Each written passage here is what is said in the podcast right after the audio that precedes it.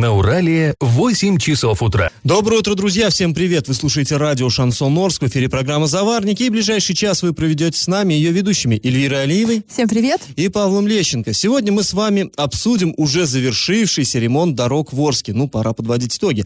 Обсудим законодательную инициативу, которую выдвинули депутаты регионального парламента. Там интересно. Ну, коснемся и других важных новостей. Но все новости будут чуть позже. Сейчас по традиции старости. Пашины старости. Ну и мы продолжаем обзор праздничной прессы Орска прошедших времен. Вот вчера я вам рассказывал, как город встречал новый тысяча девятьсот девяностый год. Ну, конечно, э, очень сложный, очень сложный период. И накануне, ну, мы все знаем, накануне чего это было. Но тогдашние люди, кто-то, наверное, подозревал, к чему идет. Но вот я не думаю, что за год кто-то мог сказать точно, а все, Советский Союз, он уже прекращает существование. Нет, тогда все-таки казалось, что родина крепка и ничего такого все-таки не произойдет. И э, вот интересная штука. К тому времени уже очень-очень многие товары были, ну, страшным дефицитом. Причины там, ну, долго можно обсуждать, почему, но нам мы не об этом. Мы вспоминаем, как вот, э, какое ощущение было новогоднее. И в новогоднем выпуске газеты э, было, ну, как бы было интервью с одним из чиновников. Вот я вам фрагмент сейчас зачитаю.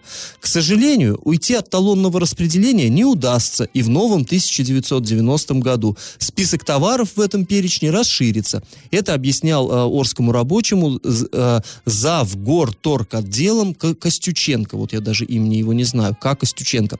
«К традиционным продуктам, чаю, сахару, колбасе прибавляется еще и мыло, а также спиртные напитки». Конец цитаты. То есть вот это все традиционный сахар по талонам, чай. Кстати, вот что по колбасу давали по талонам, я это очень хорошо помню, и меня это в детстве в моем очень устраивало. Сама все колбаса мне была не так, чтобы шибко нужна, но за ней выстраивались очереди, чтобы утром получить колбасу по талонам, очереди с вечера выстраивались, и нам, детям, это нравилось. У нас рядом с домом был магазин новогодний, я сейчас помню, и э, родители стояли в очереди, и нас допоздна брали с собой, кто бы нам ночью там разрешил бы, ну, не ночью, вечером поздно, шататься по улице, а с родителями как бы можно. И вот у нас игрища были возле этого магазина, родители стояли в очереди, ну, на ночь записывались в общую тетрадку, кто за кем, и утром уже шли с этими несчастными талонами получать колбасу. Смешно, конечно, вспомнить, но, но и приятно. Далее. Помимо того, что э, вот эти талоны были, арчане реально шли на трудовые подвиги, чтобы хоть что-то получить по нынешним временам, ну, чепуху полнейшую. Еще одна цитата. «За счет сверхплановых поставок продукции за рубеж получены средства, на которые комбинат Юж-Урал-Никель приобрел товары промышленного спроса, а именно стиральный порошок, мыло и шампунь в результате бартерных операций». Вообще, представьте себе, никельщики за рубеж продавали свою продукцию, чтобы такую ерунду, порошок. Вот жене принести пачку это порошка. Это сейчас ерунда, а времена-то дефицитные были. Да. Хозяйственным мылом, наверное, мылись и стирались, а Я... тут э, такое э, декоративное мыло получить, наверное, уже действительно было подарком. Я Я помню, мама делала, чтобы стиральный порошок, чтобы стирать порошка не было, она на терке обычной, этой, ну, ну, в столовой, ну, как, на которой морковку ну, трем обычно, терки, да. да, она на ней натирала хозяйственное мыло, ну, брусок, вот и, и вот этим стирать. Ну, интересно, конечно. А, и, кстати говоря, вот так простые орские работяги узнали, узнали слово «бартер», да, вот в восьмидесятом году, кто бы знал, знал это слово. И не только «бартер», еще слово «спонсор» узнали. Ой, а сейчас это популярные слова в инстаграмах всевозможных. Да. Цитата еще одна. «Завершается работа по открытию первой в городе благотворительной столовой. Спонсором вызвался быть строительно-монтажный кооператив «Грация». Строительно-монтажный «Грация». Для меня «Грация» — что, танцы какие-то строительного. Ну ладно. Стоимость обедов — один рубль. Оплачивается кооперативом». И вот опять же, в каком-то скучном вот этом восьмидесятом застойном году кому бы в голову пришло, что советские пенсионеры пойдут к каким-то спонсорам, чтобы поесть. Ну, жуть, конечно. Времена интересные, противоречивые, но будем говорить, очень тяжелые. Одна, хотя это еще только, это только девяностый год, ребята. Дальше-то было ого-го. Ну, да ладно, как было дальше, мы еще вам расскажем обязательно в следующих выпусках «Заварников». А пока э, наш э, традиционный конкурс. Он опять будет новогодним. Все мы привыкли, что Деда Мороза сопровождает внучка Снегурочка. Скажите, кто из классиков русской литературы оформил этот образ и сделал его по-настоящему популярным? Вариант один — Александр Пушкин. Вариант два — Александр Островский. И вариант три — Максим Горький. Ответы присылайте нам на номер восемь девятьсот три триста девяносто сорок сорок, соцсети «Одноклассники» в группу «Радио Шансон Орске» или соцсеть ВКонтакте в группу «Радио Шансон Орск» сто два и ноль эф эм для лиц старше двенадцати лет. Галопом по Азиям, Европам! двадцать второго декабря, то есть уже в это воскресенье, в Орске состоится торжественное открытие новогодней елки на площади Гагарина. Начало мероприятия намечено на семнадцать часов. Там же и тогда же подведут итоги районного конкурса «Новогодние игрушки». Там же будет награждение победителей. И, кстати, двадцать первого числа в субботу также состоится открытие новогодней елки, но уже главной новогодней елки на площади Комсомольской. Так что ждут нас очень такие новогодние праздничные выходные. В новом две тысячи двадцатом году пользователей сотовой связи ждут новые цены на услуги мобильных операторов. Компании сообщают о повышении тарифов. У каких-то операторов повышение коснется только лишь архивных тарифных планов, а кто-то поднимет расценки и на специальные корпоративные тарифы. И э, говорят специалисты, что повышение будет составлять примерно двадцать процентов. С наступающим вас, друзья. А, еще новость. Экс-директор ООО «Птицефабрика Родина» признан виновным в сокрытии более семи миллионов рублей, которые должны были пойти на уплату налогов. Суд назначил ему штраф в размере триста пятьдесят тысяч рублей, а также лишил права занимать руководящие должности в течение двух лет. В чем там дело? Следствие установило, что с декабря семнадцатого по январь восемнадцатого руководитель предприятия, зная об, об имеющейся задолженности по налогам, скрыл деньги путем расчетов со своими контрагентами через третьих лиц, минуя счета птицефабрики. Ну, такая вот схема. Ну да, семь миллионов э, укрыл, триста пятьдесят рублей штраф заплатить. Ну, такое российское правосудие, к сожалению. После небольшой паузы, друзья, мы вернемся в эту студию и поговорим с вами о том, что компания из Бузулука, которая делала масштабный ремонт дорог в Орске, рискует оказаться банкротом. И как это понимать? шестнадцатого декабря в арбитражный суд Оренбургской области поступило заявление о признании банкротом бузулукской компании «Вертикаль». Сумма исковых требований составляет а, почти, ну, чуть более девятнадцати миллионов рублей. Иск подала фирма из Екатеринбурга «Исетский гранит», называется эта фирма. Арбитражный суд пока не рассмотрел заявление, поэтому неизвестно, будет ли открыто производство по этому иску. Ну, то есть это будет известно чуть позже. Ну, в любом случае, интересная тема и такой требование. Тревожный звоночек, конечно, для самой ну, компании «Вертикаль». Э, да, мы Но пока, не, только для нее, мы пока не знаем точно, насколько тревожный звоночек, но сам факт того, что да, кто-то пытается обанкротить эту фирму и а, предъявляет да, там, исковые требования на почти там, на девятнадцать миллионов рублей, ну да, это так, тревожный знак. А напомним, почему должно, почему нас именно с Павлом тревожит эта ситуация. Компания «Вертикаль» в две тысячи девятнадцатом году работала на большом количестве объектов в Оренбургской области. В частности, В частности, она ремонтировала дороги в городе Орске. Она много контрактов получила, да, по дорогам. Большой объем у нее был. Большой и... объем и большое вознаграждение. И на фоне вот этого вознаграждения девятнадцать миллионов, это, ну, сумма не так, чтобы критичная. Не сильно большая, но тем не менее, все равно. Это... Да, возможно, для такой большой компании на самом деле эта сумма не, не так велика. И тут в чем проблема? В том, что «Вертикаль», она не успела вовремя закончить работу. И, ну, много чего осталось недоделано. Делано, ну, что-то сделала, что-то сделала даже хорошо, что-то не доделала, а что-то не сделала вовсе. Скажем так, поэтому, то, собственно, такое пристальное внимание это, на это, к этой компании. Помимо этого, ООО «Вертикаль» в две тысячи девятнадцатом году занималась реконструкцией парка имени Александра Сергеевича Пушкина в городе Бузулуки. Это тот самый парк Пушкина, там стоят такие большие буквы, А С Пушкин, и вандалы букву Ш сломали и вывезли ее, короче, на ремонт, и долгое время парк... и носил имя другого человека. Вандалы вывезли на ремонт? Или вандалы Нет, сломали? Нет, вандалы сломали, администрация а. выразила, вывезла на ремонт. Ну, вот ситуация курьезная, да, получилась, потому что фамилия Пушкин без буквы Ш, ну, так а, забавно не звучит. звучит. Не звучит. И интересный факт. В две тысячи восемнадцатом году эта организация занималась выполнением комплекса работ по восстановлению финишного покрытия территории благоустройства объекта в Екатеринбурге. Это выставочный центр «Екатеринбург-Экспо». И стоимость работ тогда составила почти пятьдесят миллионов рублей. Ну, вот, и... вероятно, гранитом как раз они покрывали. Видимо, да, там, видимо, да. да. И мы связались с директором ООО «Вертикаль» Артёмом Мартыновым. Он подтвердил, что да, действительно, сейчас на данный момент есть спорные отношения с вот этой вот компанией «Исетский гранит». Однако, по его словам, все финансовые проблемы будут решены. Он прямо нам пообещал железно. И, по его словам, ООО «Вертикаль» не будет признана банкротом. А здесь еще почему нас это так волнует? Потому что у всех свежо в памяти вот эта, вся, эта история с... улицы Станиславского, Станиславского да, когда муп-дорожник сначала отремонтировал дорогу, потом оказалось, что из рук вон плохо отремонтировал, когда кинулись там э, с него требовать, чтобы он по гарантии что-то восстановил, оказалось, а он банкрот, все, он ничего не может, и пришлось пять лет ездить по ямам да ухабам арчанам, потому что дорога на гарантии, но выполнять, исполнять э, обязательства гарантийные некому просто. Вот как бы здесь такого не получилось, но вот нас уверяют, что нет, нет, не будет, это просто вот... Да, ну, весна покажет, время покажет, посмотрим э, и, на, и какое, каково было качество ремонта того, что сделано, но и, э, в, в принципе, будем следить за этой ситуацией. А после небольшой паузы мы вернемся в эту студию и узнаем, как глава Орска оценивает дорожно-ремонтную кампанию в городе. Я в теме. Ну и мы снова про ремонт дорог. Вот мы уже начали в предыдущем включении немножко говорить там про конкретную компанию, про «Вертикаль», но теперь хотели бы э, в целом так пробежаться по этой ситуации. Ну, собственно, даже не мы хотели, а глава города Орска Василий Казупица провел пресс-конференцию, на которой подвел итоги ремонтной кампании. Э, он сказал, что ну, совершенно беспрецедентные средства в этом году были выделены на ремонт дорог. Ну, это безусловно так. Вот, ну, на нашей памяти не было такого, чтобы так масштабно брались за дело и столько сразу дорог привели в порядок. Это да.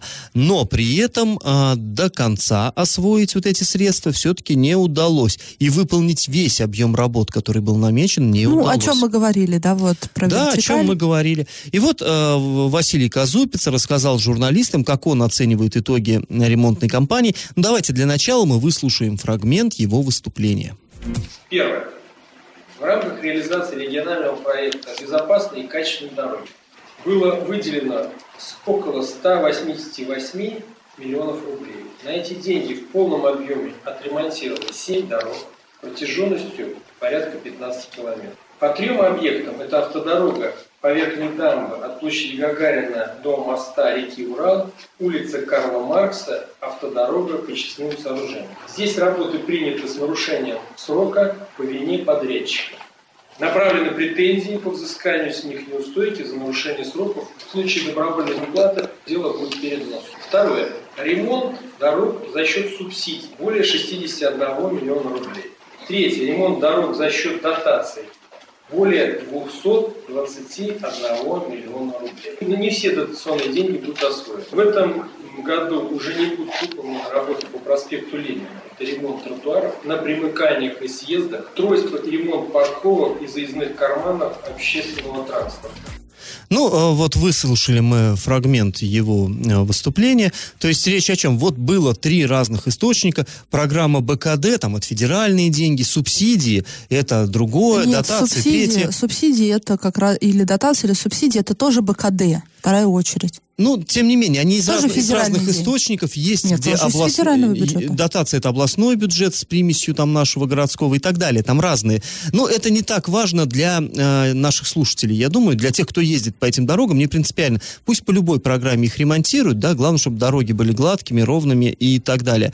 Тут дело э, более, более важно, что э, глава признал, что задача вот эта стояла очень серьезная перед городом, перед дорожниками, и подрядчики оказались оказались не готовы к таким объемам. Вот Но... тут, конечно же, все на подрядчиков валить тоже нельзя, потому что мы напомним, как, насколько поздно были разыграны все контракты, тендеры и прочее, прочее, насколько поздно начался ремонт дорог. Тут вот не надо все, все сто процентов вины на, под... на подрядчика, который не успел, он тоже оказался в сложной ситуации. Ну, безусловно, да, он оказался в сложной а ситуации. А фирма, на минуточку, большая, вот эта бузулукская, да, вот, например, «Вертикаль», и с большим опытом работы по именно дорожной можно. И в, в других городах не помню, чтобы какие-то скандалы возникали. А я еще, Ель, напомню тебе, что не только по вертикали. Там, вот он сказал, что улица Карла Маркса, ее сдали с нарушением сроков. А ты же помнишь, почему? Конечно, я мы помню. Мы здесь это обсуждали, мы включали даже запись. Подрядчик Максим Медем нам рассказывал, как он как раз ремонтировал вот эту вот дорогу по улице Карла Маркса,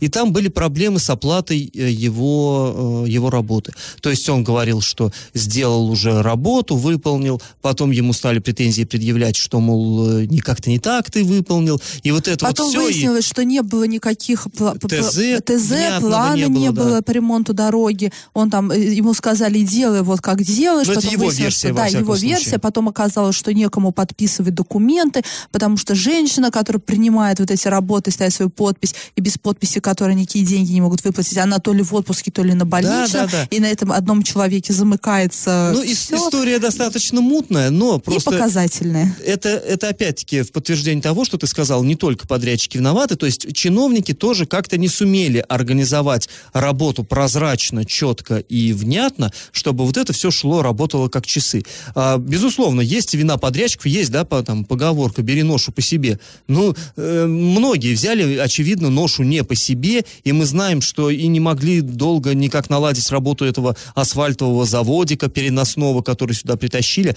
Он в полнакала работал какое-то время и начал работать нормально тогда, когда уж надо было завершать работы. То есть здесь, безусловно, это было много ошибок и со стороны э, тех, кто зак- заказывал и контролировал, и со стороны тех, кто э, выполнял работы. Но, э, как мне кажется, хороший знак то, что ошибки признаются. И вот глава сказал, что в следующем году у нас снова довольно такие серьезные планы стоят перед городской администрацией в этом плане. Планы в этом плане.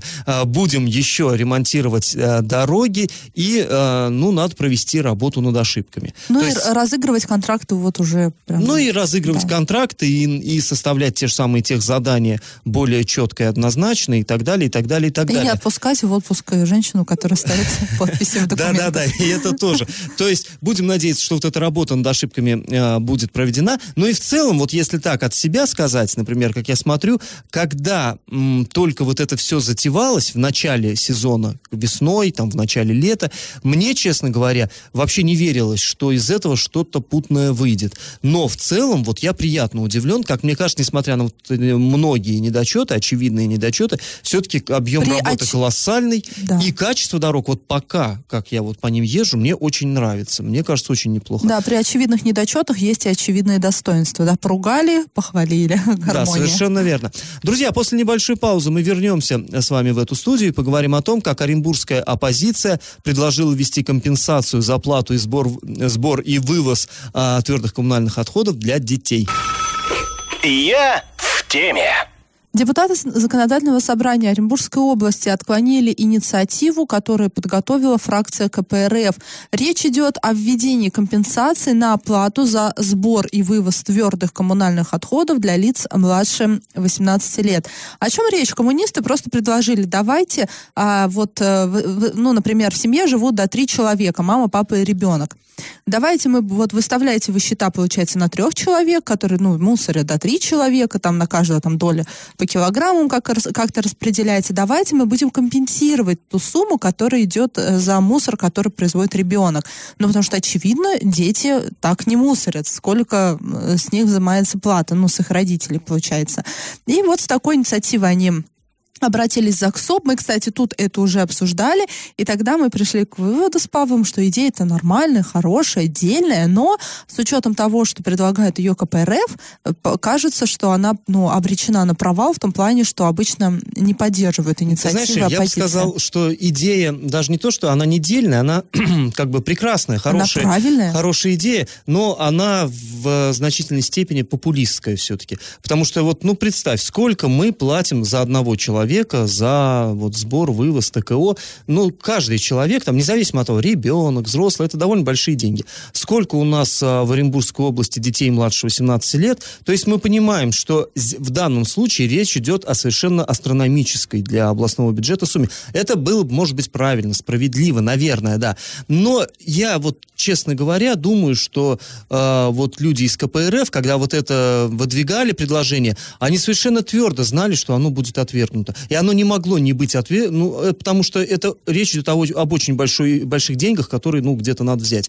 То есть это не так, э, там, не, и меньшие инициативы заворачиваются, потому что надо вносить изменения в бюджет, а здесь, ну, все-таки, ну, это колоссальные средства. Ну, вот Денис Паслер думает так же, как и ты. Я, как отец двух детей, я бы рад был, если бы э, за них, за меня, там, э, кто-то другой платил за этот мусор, и я не считаю, что справедливо, нам слишком много начисляют за этот мусор. Да, все это так, но вот в данном случае но, у меня знаешь, ощущение, что... Но в любом случае нам объясняют, почему мы платим столько, потому что якобы мы производим столько мусора. Но ну, мой да, трех, да. трех, четырехлетний ребенок точно не производит столько мусора, сколько производит, произвожу, например, я. Почему я должна за себя заплатить сто рублей и за него заплатить тоже сто рублей? Ну, это вопрос и вот скорее как, к тарифам, к тарифам. Да, действительно. Как журналист, я, я все понимаю, да, я понимаю, почему инициатива была отклонена, но как обычный житель Орска, мне плевать, откуда возьмут они деньги и какие астрономические суммы не пойдут в бюджет. Я просто хочу на своем обывательском уровне справедливости. Я так думаю, что многие жители со мной согласятся. Вот что пишет КПРФ в своей пояснительной записке вот к законопроекту. Очевидно, что в силу объективных причин малолетние граждане не являются источником значительных, значительных твердых бытовых отходов.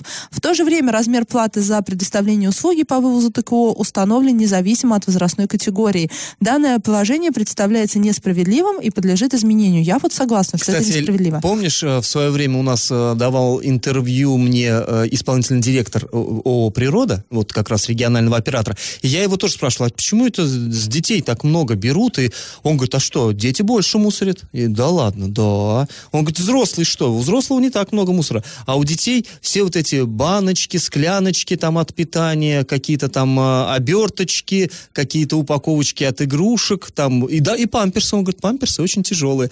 Ну, как бы для меня это не очень убедительно, если честно, но вот такая аргументация, да, была. И губернатор Оренбургской области Денис Паслер в своем заключении указал на то, что фракция КПРФ не указала источники поступления в бюджет средств, либо сокращения существующих расходных обязательств, за счет которых будет осуществляться финансирование предлагаемых компенсаций.